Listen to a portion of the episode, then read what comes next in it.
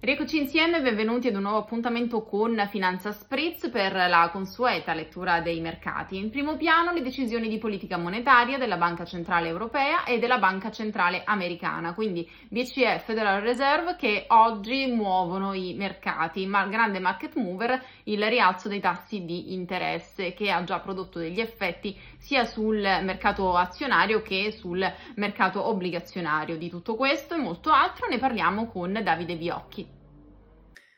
Benvenuto Davide. Grazie, un saluto a tutti quelli che ci stanno seguendo.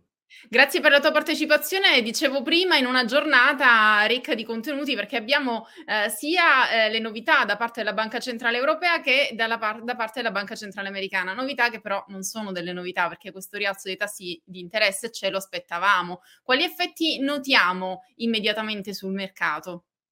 Beh, intanto diciamo che hanno entrambe aumentato di 25 basis point o 0,25% come era nelle attese, scontatissimi.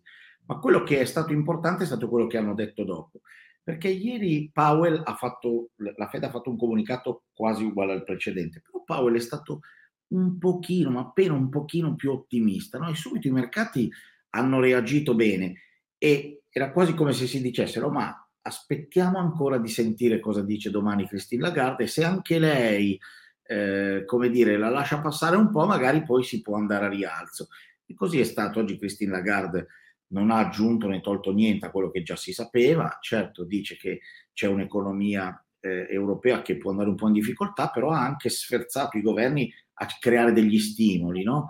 E i mercati hanno reagito bene. Noi abbiamo il DAX al massimo storico, abbiamo eh, diciamo, eh, i mercati che vanno fortissimo, anche il nostro indice si sta avvicinando ai 30.000 punti, è una cosa molto interessante. E quindi questi due giorni delle banche centrali per ora ha un effetto molto positivo. Infatti Powell nel suo discorso ha detto non voglio parlare di ottimismo, però eh, l'andamento, l'andamento, è buono perché proprio lo staff ha scongiurato la recessione per il 2023, quindi questo è già un, un buon segno. Eh, tra le domande che sono arrivate ce n'è una che dice ma quando finirà questo rialzo dei tassi di interesse? Eh, Davide, secondo te, anche se Powell, eh, la Lagarde hanno detto che comunque osserveranno i dati economici, però ecco chi ci segue vuole un minimo di, di, di idea di, sulle tempistiche. Ma Paolo su questo è stato anche abbastanza eh, particolareggiato, nel senso che lui ha detto che eh, ha detto con più energia del solito, ecco, se posso dirlo in questo modo, che loro saranno data dependent. Cosa vuol dire data dependent? Senti, piano piano guardo come vanno le cose e in base a quello decido. Ha anche detto non abbiamo preso nessuna decisione per le eh, sessioni future, i nostri meeting futuri. Sappiamo che la Fed si riunisce già tra oramai eh, otto settimane, no? E c'è di mezzo agosto dove tra l'altro Powell farà un intervento a Jackson Hole che sarà molto importante in questo simposio. Lui ogni anno parla e dice cose interessanti, con più libertà anche che rispetto nei meeting ufficiali e quindi secondo me sarà importante seguirlo. Eh, la Fed è vista forse essere arrivata no? a quel famoso punto di pivot, cioè dove si arriva lì e poi si comincia ad andare in orizzontale a formare il vassoio, cioè il cosiddetto plateau, i tassi stabili. Lui ha detto noi non ci aspettiamo che eh, l'inflazione arrivi al 2%, che è il nostro obiettivo, prima del 2025. E questo ha fatto fare al mercato un po', oh, ma però ha detto però noi potremmo abbassare i tassi già prima. Quindi nel 2024, se si guardano i cosiddetti dot plot, cioè i puntini, no? che mm-hmm. sono dove eh, sulla scala si mettono eh, le previsioni dei membri del board del Federal Open Market Committee, eh, beh, più o meno tutti cominciano a pensare che forse si possa andare un po' giù a partire dal Q1, quindi dal primo trimestre del 2024. Vedremo, da quelle parti ci si può aspettare che cambino le cose. Ci si aspetta forse che la BCE faccia almeno un altro gradino, però staremo a vedere perché anche la BCE comunque sarà data dependent e l'economia europea è sicuramente più fragile di quella americana. Eh, invece gli effetti sul, sull'obbligazionario, allora abbiamo detto che l'azionario comunque è andato bene, l'obbligazionario ha visto abbassare un po' i rendimenti. Perché i rendimenti si abbassano quando i BTP, eh, diciamo i, i bonds, le obbligazioni, i buoni i buoni, eh, diciamo così, i, i, i, bonds governativi, le obbligazioni governative salgono di prezzo. Un'obbligazione è fatta dal suo prezzo e dalla cedola che paga.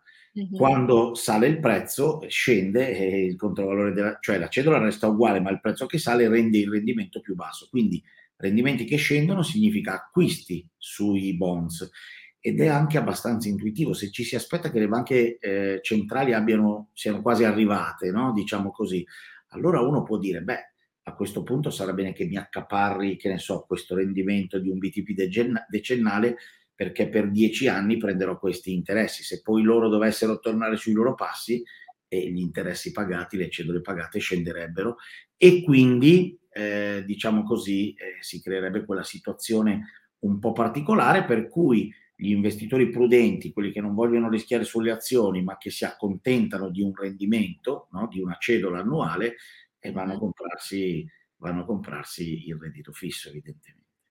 Diamo uno sguardo alle materie prime. Il Brent oggi è arrivato a 83 dollari al barile, altro movimento che ha fatto un po' eh, drizzare le, le, antenne agli investitori perché è comunque un livello da tenere sotto osservazione. Cosa puoi dirci in merito da questo punto di vista? Beh, diciamo che eh, il prezzo del Brent, così come quello del WTI, no? sono le due valutazioni del petrolio che si guardano di più. Semplicemente uno è quello estratto nel mare del nord, il Brent, il WTI, e invece quello eh, del Texas, no? quello americano. Allora, che cosa, che cosa succede? Eh, che ci sono due elementi che concorrono a far andare su e giù questo prezzo. Uno è ovviamente la domanda, cioè se c'è tanta richiesta di petrolio ovviamente costa di più.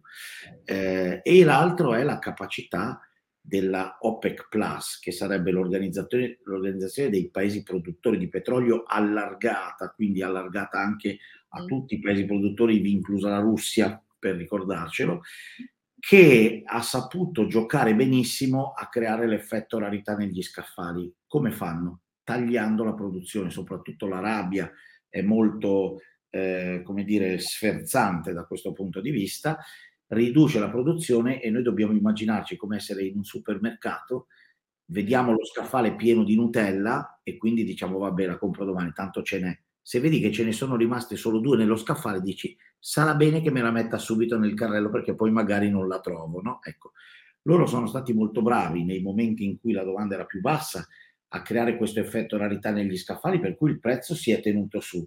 E adesso che forse la domanda sta appena appena aumentando, ecco che il prezzo arriva subito là, dove sugli 83 dollari per il WTI e quindi sugli 86 dollari per il Brent 85-86 dollari c'è un livello soglia, perché sopra lì, per motivi legati anche ai grafici, all'analisi tecnica, potrebbe ulteriormente accelerare. Speriamo che si contenga anche per quello che noi sperimentiamo quando andiamo, andiamo alla pompa di benzina a fare carburante.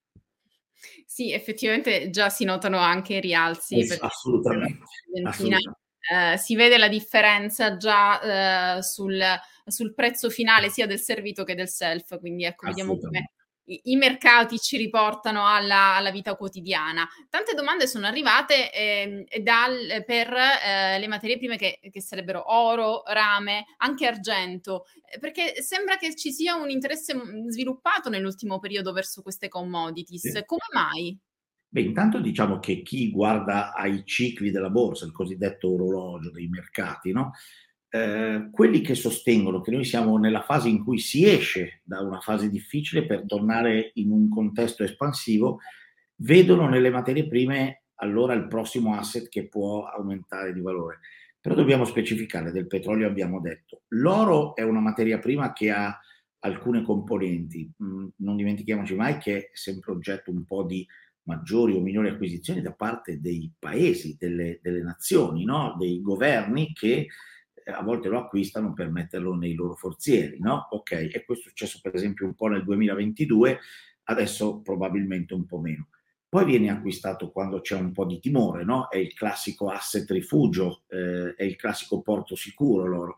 E viene anche acquistato in alternativa ai titoli di Stato come, eh, diciamo così, appunto asset eh, difensivo, però non ha rendimento, quindi più è alto il rendimento dei titoli di Stato e meno c'è interesse per l'oro. Quindi se il rendimento scende, l'oro attrae un po' di più. Bisogna dire che l'oro eh, poi è anche molto tecnico, cioè se osservi i grafici, eh, eh, come dire, trova rispondenza su certi livelli dove il mercato poi magari prima accelera ma poi si ferma e noi adesso siamo un po' in una fascia di limbo. Superasse i 1980 dollari l'oncia potrebbe ancora accelerare fino a quel livello il mercato tende a essere un po' prudente sugli acquisti. Il rame invece è un marker dell'economia, il rame lo si consuma per fare tutta una, una serie di elementi, tra cui per esempio i famigerati microchip, no? i semiconduttori come si chiamano. Quindi un grande un rialzo del prezzo del rame indica una forte domanda e quindi è un marcatore che ti indica che l'economia sta per prendere, insomma, eh, ovviamente il paese più vorace consumatore di rame è la Cina, manco a dirlo. La Cina, sai, è lì un po' nell'incertezza, no? cerca di ripartire dopo il Covid, però ha un po' di problema anche di domanda interna, ci sono de- delle situazioni. Comunque il prezzo del rame sta tornando verso l'alto. Non dimentichiamoci mai che tutte le materie prime sono negoziate in dollari e quindi se l'euro acquista valore sul dollaro, come è successo di recente, i prezzi delle materie prime salgono e tu importi inflazione comprandole in una valuta diversa. Per ultimo mi hai chiesto dell'argento. L'argento è interessante perché fa parte un po' della famiglia di quei metalli pregiati, quindi ha un, in minima parte le caratteristiche che ho detto sull'oro, ma poi è un metallo usato tanto anche nell'economia. Per esempio eh, si usa l'argento parecchio per costruire tutti i pannelli dell'economia, i pannelli solari, i pannelli fotovoltaici nell'economia green. Quindi anche quello è un po' simile ai metalli preziosi, un po' come il rame, un marker dell'economia. Se salgono argento e rame, come sta succedendo nelle ultime sedute, significa che c'è un po' più di domanda. Ecco Davide, citavi la Cina, è un altro punto su cui volevo focalizzare il nostro, la nostra chiacchierata, perché ecco, eh, una Cina che cerca di ripartire, che a volte va un po' più avanti, che a volte va un po' più indietro, quindi qui i mercati emergenti di cui la Cina fa ancora parte, nonostante sia certo. eh, dal punto di vista geopolitico una, una superpotenza ormai, eh, co- come possiamo ehm, orientarci in questo senso? Perché eh, la sua economia in questo momento, dal punto di vista dei mercati, ecco, va un po' ad elastico. Sì, diciamo che in questo momento credo che il problema della Cina sia un po' un problema di fiducia interna, no?